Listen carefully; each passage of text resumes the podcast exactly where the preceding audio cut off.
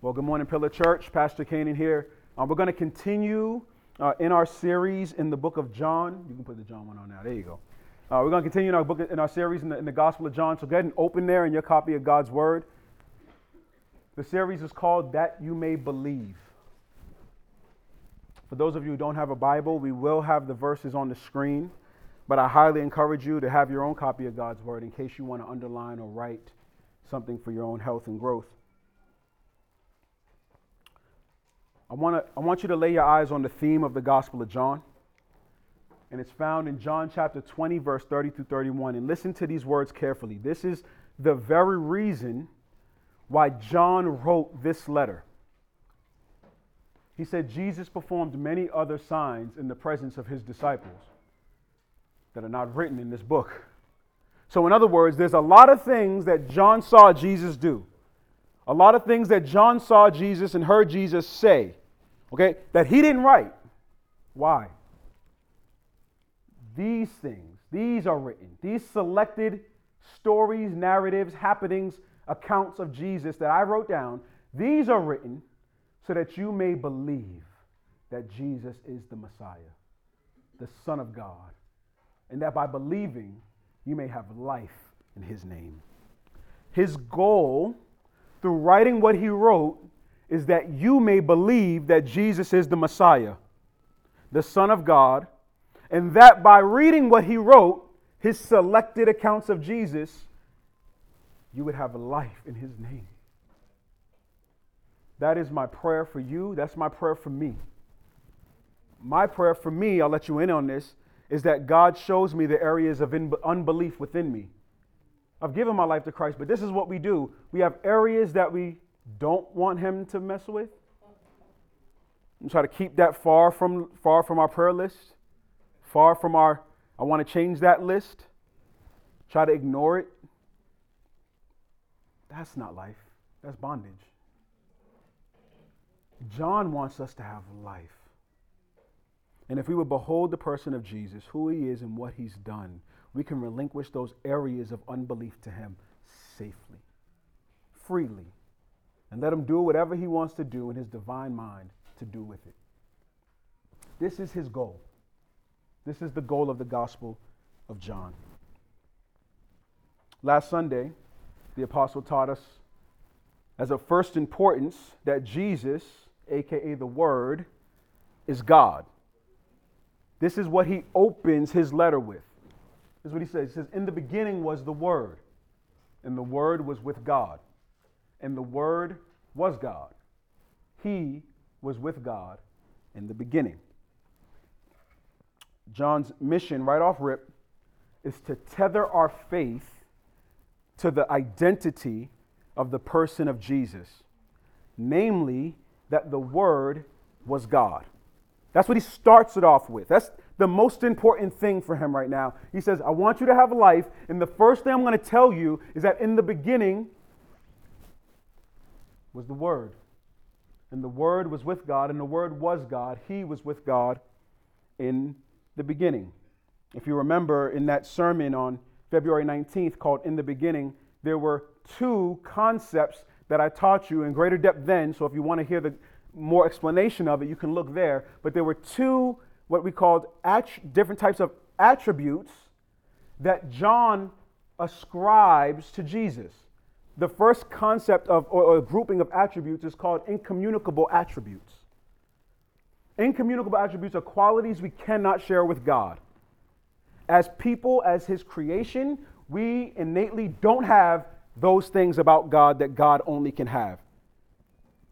Last Sunday, it was uh, two Sundays ago, was His eternality, right? The fact that He's eternal. We are not eternal. We have a beginning point. We may be everlasting, we have life in his name, life everlasting. But we had a beginning point. God alone is eternal. And that's to be juxtaposed against another category of attributes called communicable attributes. These are attributes that God does share with his creation the ability to love, the ability and concept of understanding justice. Those are communicable attributes, things that God gave us in our person and being. The incommunicable attribute that John ascribes to Jesus last week was eternality, that Jesus has no beginning and no end. In fact, Jesus says this of himself in the book of Revelation. Jesus tell, says of himself, he says, I am already, he's starting off, watch when we get there in John 8. Ooh, that's a big, that's, he's saying something with those first words. But he says, I am the Alpha and the Omega, the first and the last, the beginning and the end. This is what Jesus, this is how Jesus designate, designates himself. I'm the Alpha and the Omega. I'm the beginning and the end. I'm the first and the last. Moses also wrote a psalm, if you didn't know that. He wrote Psalm 90. And he wrote something interesting about God. He said, Before the mountains were born, before you gave birth to the earth and the world, here it is from eternity to eternity, you are God. What is that teaching us? It's teaching us that God never developed into his godness, he always was. It's teaching us that God always existed, and that is a concept that the human mind does not have the capacity to truly grasp with honesty. We understand it at one level, but at a, a completely different level, we have no idea what that means. Right? Can we just, it, it's okay to not understand things about God. God's God. There's aspects of him that we'll never fully grasp, but we got to allow him to say who he is and just say, okay, God, that's too wonderful for me. We can't think back into eternity because it's to eternity. It just doesn't go back anymore. But when we couple what Jesus says about himself and what Moses writes about God, and we couple that with John 1 1 and 2, in the beginning was the Word, and the Word was with God, and the Word was God. He was with God in the beginning. It means from eternity to eternity, Jesus was with God and is God, according to the Apostle John, which means that Jesus never developed into God either. Jesus always was with God, and Jesus always was God. The reason why the apostle john is anchoring us to the person uh, to the to the deity of christ is because our very salvation hangs in the balance.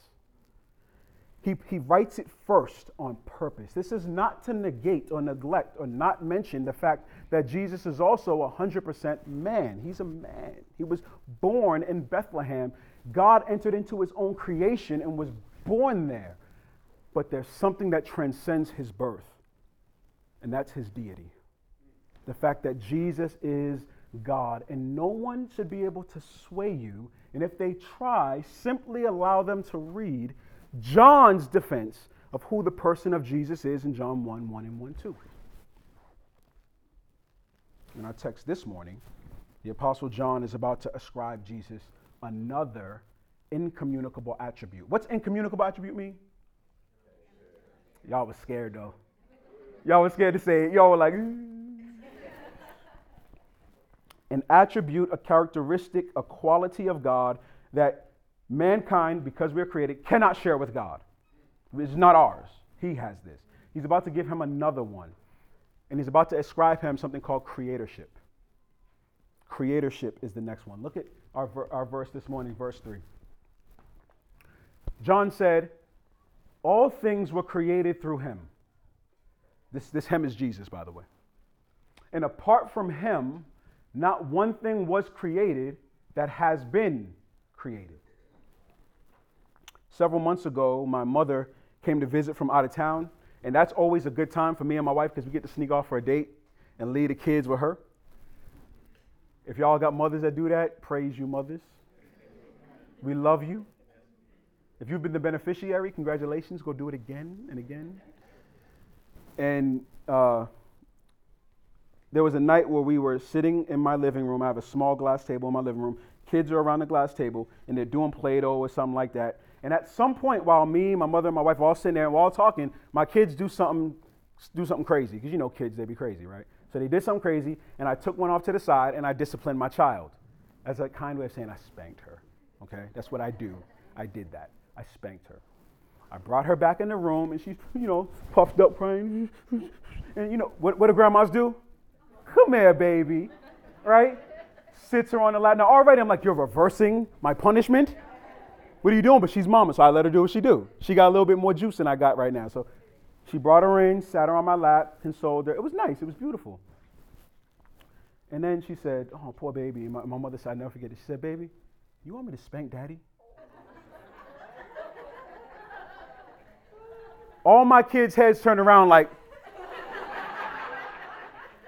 and then, and then my daughter, who was crying, that frown was like, whoop. And I was looking at her like, you better not say yes. But I, you know, I don't know what she's gonna say. My oldest daughter looks at grandma, looks at me, and she's like, You could do that? That's literally her words. You could do that. And I'll never forget my mother's response. You guys have heard this response. She said, Of course I can, baby. I made him. I brought him into this world, and I could take them out. And so I was like, Oh, like in my head, I was just like, I'm so shocked that you say something. I thought she was going to be like, Of course I can't. No, she said this. Now, there's a degree in which that fun story will relate to our topic today. What I want you to do is just put a pin in that phrase that my, my, my mother said. I brought him into this world and I can take him out. Just put a pin in that for a second as we turn our eyes back to the text. John starts off his, his, his verse, this verse 3, with a statement, and then he gives um, some categories under that statement. This is the first statement. He says, All things were created through him. Now, remember last week we talked about John painting a picture? And he's painting a picture by drawing our eyes and our mind back to the very first verses of the Bible. You guys remember we talked about that? When he said these first words, he said, In the beginning, right? John starts off his gospel by saying, In the beginning. But that's where the commonalities stop, and that's where John begins to illustrate and illuminate who was in the beginning. He's, he's going to take us, he's going to he's going to take us on a little bit of a detour from where we think we're going. We read John 1 1 and it says, In the beginning, God created the heavens and the earth. That's what we, that's what we see. But do you remember what John said about in the beginning?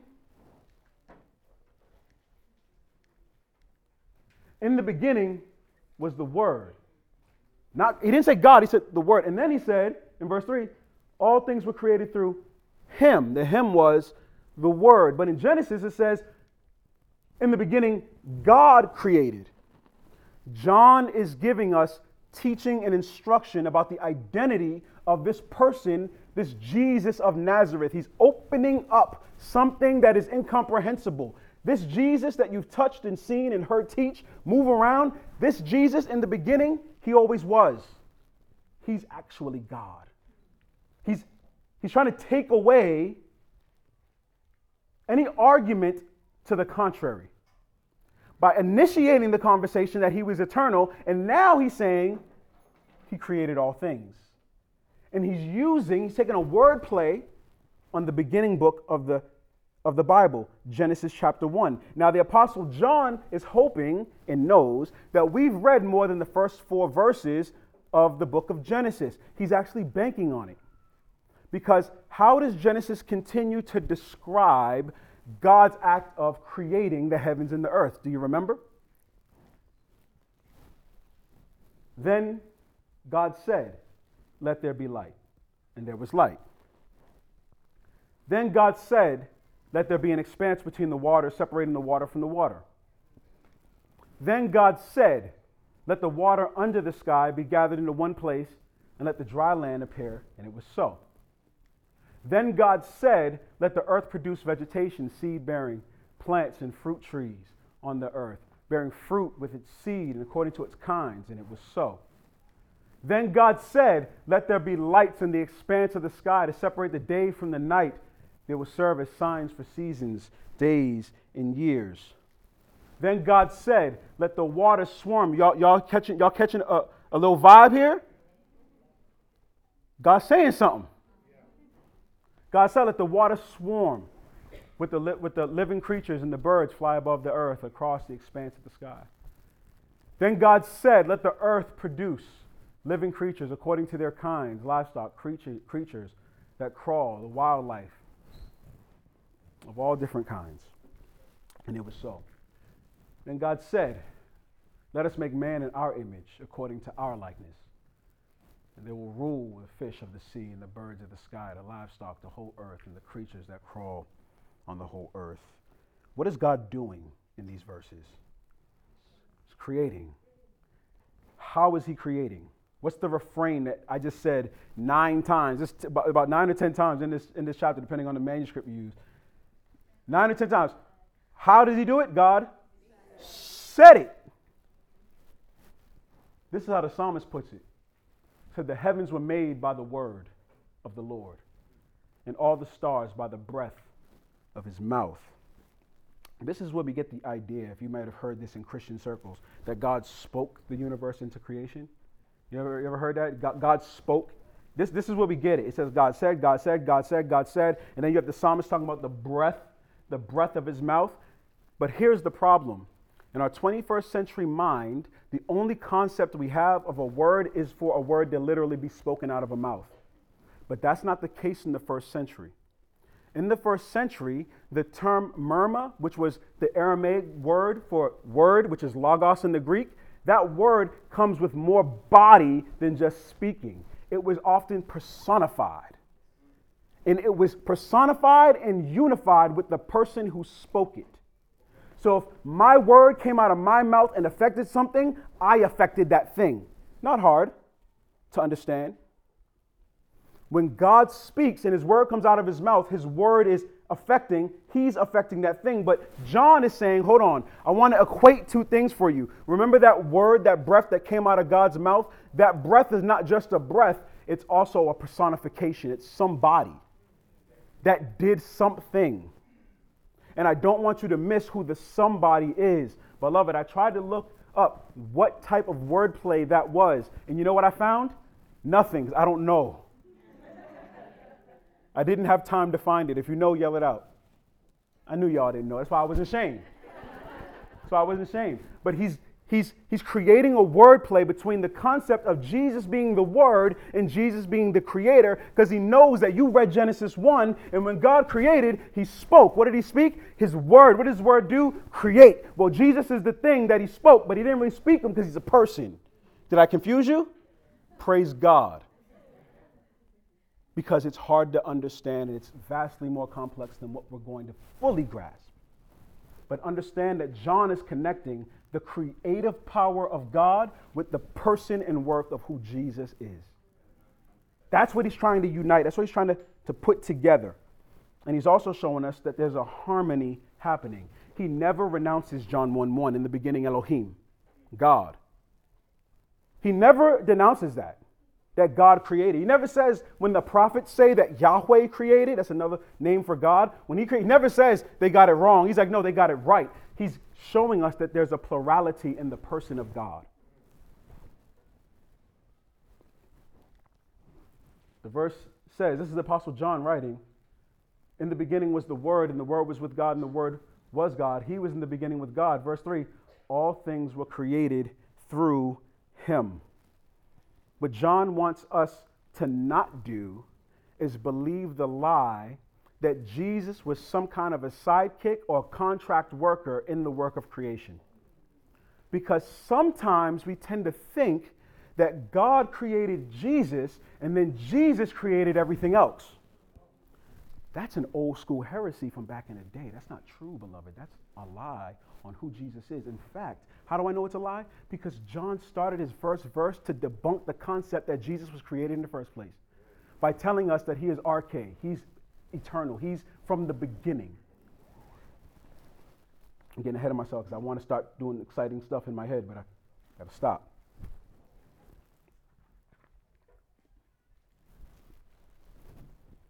I've had conversations with people who say that, well, well, God created Jesus, then Jesus created everything else, because oftentimes in Scripture, you will see it says all things are made through him. That's not a lie either, but oftentimes what the authors are trying to do in the Scriptures is maintain a distinction between the Father, the Son, and the Spirit while maintaining their unity simultaneously. Super hard. Remember when I said a little bit ago that he makes a statement and then he makes categories. So the statement was, all things were created through him. And now what John is going to do is going to make a verbal category chart, table in, his, in, our, in our head. And he says, apart from him, not one thing was created that has been created. Let me help you with the category. Boom. Okay? This, this is helping. This is what John said. He literally just, this is, this is helping you understand this. John said, everything ever created without exception was created by Jesus. Everything goes in here, except for God, right? Not created. Remember what John said? Everything that's ever been created without exception belongs in the created category. If Jesus was created, yet he created everything in the created category, how does he create himself and everything in there? Doesn't work, doesn't happen. He can't both be in the created category and the creator of the cate- created category simultaneously. And that's why John starts off the gospel by saying this In the beginning, arche, prior to creation is what that means. The point of origin. In the beginning was, in the imperfect Greek tense, always was the Word. Who's the Word? Jesus. Before creation, the point of origin always was Jesus. That's what he's telling his people. Y'all see that? Then he says, the Word was with God. Jesus, perfect, perfect tense, always was with God. And what? The Word was what? Always God. So to take the concept that God created Jesus and then Jesus created everything else out of your mind, he starts by telling you, no, he just always was. He is the creator.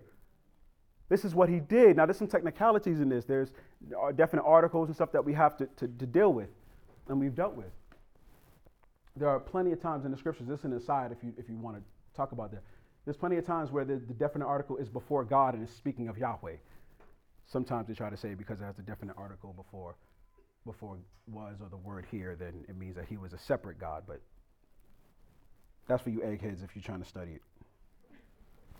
In case you were confused, he follows it up with this.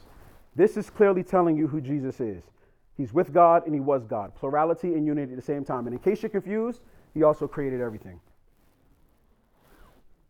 Jesus is the divine, eternal, creator God that we see in Genesis 1. So now, when you open up your Bible and you read Genesis chapter 1, instead of thinking some highfalutin somebody else, think the person and work of Jesus and the Father and the Spirit together creating. Because this is what the author's trying to tell us. In fact, you think John might be a little loopy? Paul said the same thing. They must all be crazy. Look what John said. Uh, Paul said. Paul said everything was created by him. And then he exhausts his own language to make sure it's clear. In heaven, on earth, visible, invisible, whether thrones or dominions or rulers or authorities, all things, how many things? All things have been created through him and for him. Now, now he goes, he is before all things. You can't get it shook or twisted. He makes it too clear. He's before everything. And by him, he holds all things together. This also dispels the idea that the universe is some random act of molecules that are imploding and exploding rapidly. Key word random. Nothing in this universe is random. Nothing has, is happened by mistake. The universe, this galaxy, the world, and everything in it is oozing with, the, with divine purpose and meaning. It was carefully and skillfully constructed by Jesus, the Creator. And here's the beautiful reality of this this is how we bring this to you. That includes you.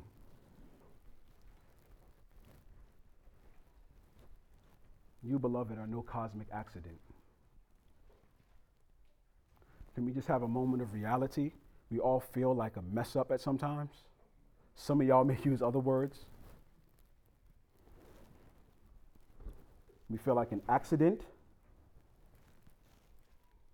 But I want you to know this morning that you were born in the divine mind of Jesus. You were carefully knit together in your mother's womb, intentionally so. Look what the psalmist says It was you, God, who created my inward parts. You knit me together in my mother's womb.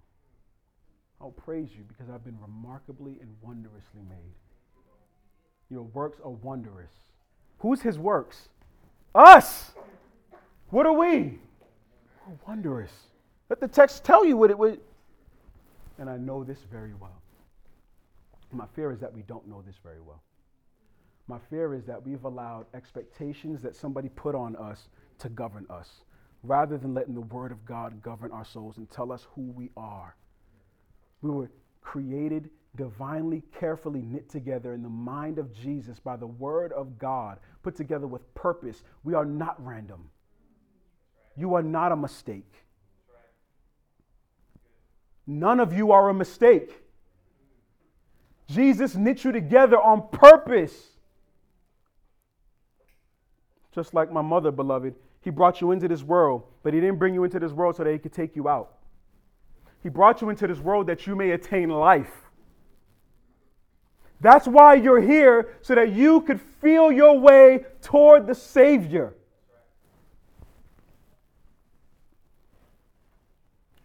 Put you in the circumstances that you're in on purpose. And the purpose is that you may feel your way. Okay. Let Luke tell us then. For the God who made the world, who made the world, King Jesus, and the Father and the Spirit. Let's, let's, let's be clear. Who made the world and everything in it? He is Lord of heaven and earth. Does not live in shrines made by hands. Neither is he served by human hands as though he needed anything, since he himself gives everyone life and breath in all things. From one man he has made every nationality to, to live over the whole earth and has determined, check this out, you ready? And has determined their appointed times and boundaries of where they live. God put you where you are on purpose. Why? He did this so they may seek God. And perhaps they might reach out and find him, though he is not far from each one of us. Your existence is no divine, is, is no cosmic accident. It's divine intentionality on the part of the Savior Jesus Christ. He put you where you are for a reason. Find yourself in hard times? It's okay. It's all right. God is still sovereign.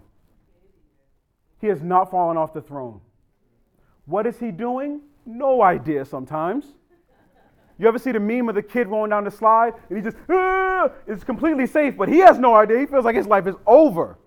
And God's like, baby, there's a floor. You're going to land on the floor. It's, it's going to scoop you down. There's physics in this thing, and it's going to whoop, and you're going to be just fine. You're going to land on your little bottom. You're good. This God saying, I know that circumstances are crazy. I know it's hard. I know it's confusing. I know you don't know what to make of it. Or he's saying, I know everything is good. I know everything is awesome. I know I made you smart and intelligent and witty and, and, and able to influence. I know I gave you a wonderful family. I know, beloved, I didn't give you any family. I know these circumstances that you're in. Don't be puffed up and do not be dismayed. In both circumstances, remember me because your circumstance was built to draw you to me. Oh, that you may have life.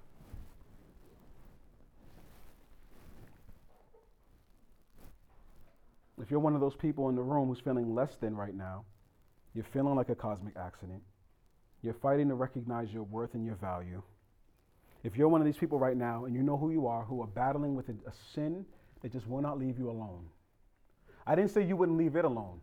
That's not the nature of sin. You can't just let it go. Sin has you. That's why you can't let it go. If you feel like sin is just, it's called being entangled in, in sin, a besetting sin. It just has you, it wrangles you. You try to run away, and it just its ropes just find you and pull you to itself. If you're one of those people who feel that your sin is eating you alive emotionally or physically or mentally, I come to you with good news. There's a creator God named Jesus who sees you where you are right now and has not demoted you. There's a creator God named Jesus who's willing to enter into his own creation to rescue you from that. There's a creator God named Jesus who would sacrifice his very life to save you from that sin, to save you from God's wrath, and to transform you from the inside out. There's a creator God named Jesus who would rise from the dead that you may have life in his name, not because you deserve it, beloved, but because he loves you.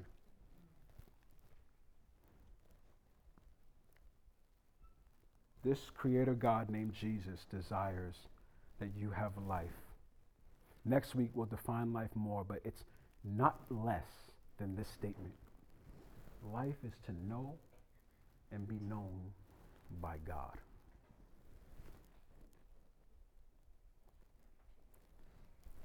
We can say we know God, but when God knows us, it changes the game. Because we know that when we go before Him, when our earthly time is expired, he won't say, Depart from me, I never knew you. He'll say, Come, beloved, come into the rest of your master, good and faithful servant. I know you. I love you. Broken you were, but redeemed you were. Because I remember when I took the nail for you.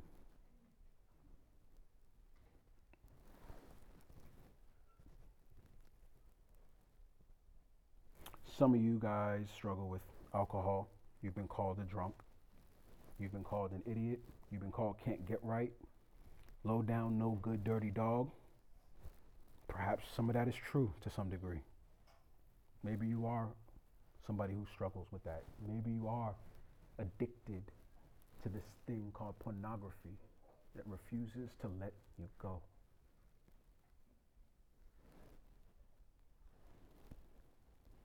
I come with good news for you.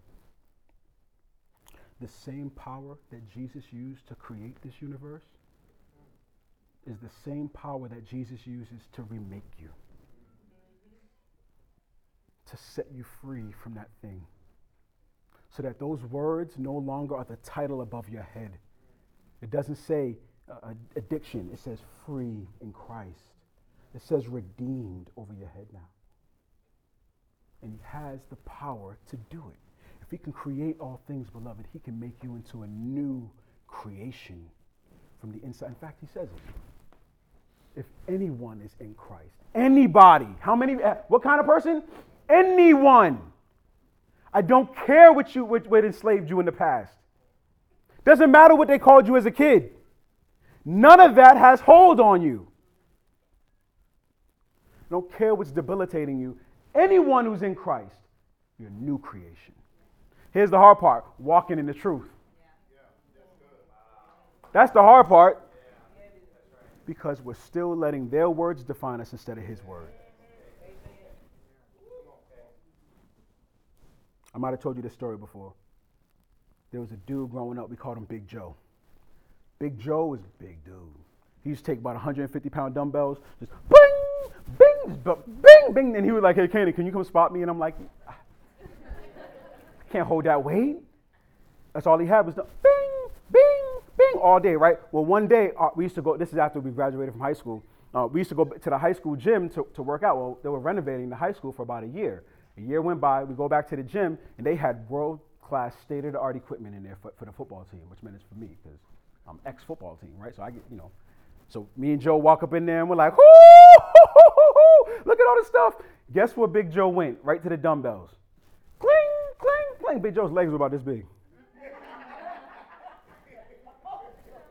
you see, Big Joe in the garage and in the old gym didn't have nothing to do with his, he had no weights for his leg, and no weight, leg equipment. He couldn't do a leg press, leg curl, nothing.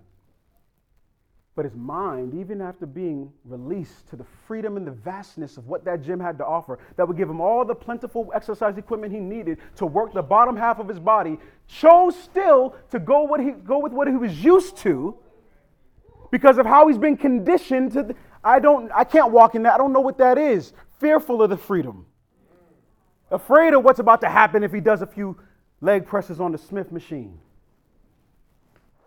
But beloved, we don't have to fear. We don't have to be afraid. We're in Christ. And that old, that old us, dead. Don't resurrect it. Let it go. And see the new has come. There's no more space for that guy. Beloved, that's not an overnight thing. For some of us, we, we kill sin is overnight. Right? Some of us, are some, we're like, Lord, I need freedom. We fasted, we prayed, we woke up, and that mug was gone. Not even the temptation. Praise God. Some of y'all sins you need to bang with the anvil and the hammer for a while. Right? It takes a while to get that mug off of you. That's called letting the word renew your mind day after day so that you are no longer walking in the realities and truth and, and passions of the old dead man. It just takes some time to get that stank off you. You got to scrub this week and next week, maybe a couple weeks. Every now and again, because of our, our long history in the world, that mug starts to creep back in our mind. And this is where you need God's people and God's word to help renew and to, dare I say this, call you out on something. Don't be afraid of a call out. Remember, that warning is a, is a love language. I love you. Don't do that. But it all starts with this truth that we are in, we're in Christ. How do we get in Christ? By faith. You don't earn it. You don't be a good little boy. You entrust your heart, your mind, and your soul to the person of Jesus and say, On this day I am yours, O Lord. How do you get there? Ask Him to draw you to Himself.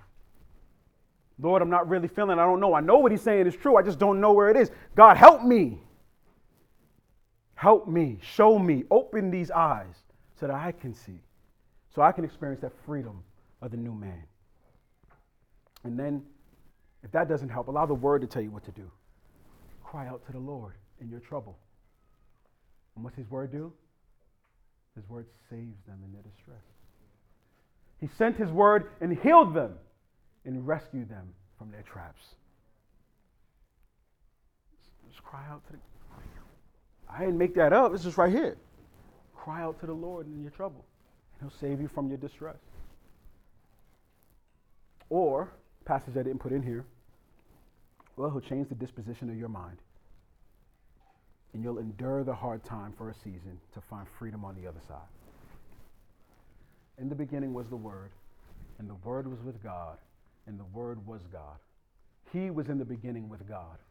All things were created through him, and apart from him was not one thing that was created that, was, that has been created.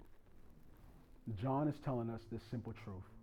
There's power in the name of Jesus the Creator. Bow to it.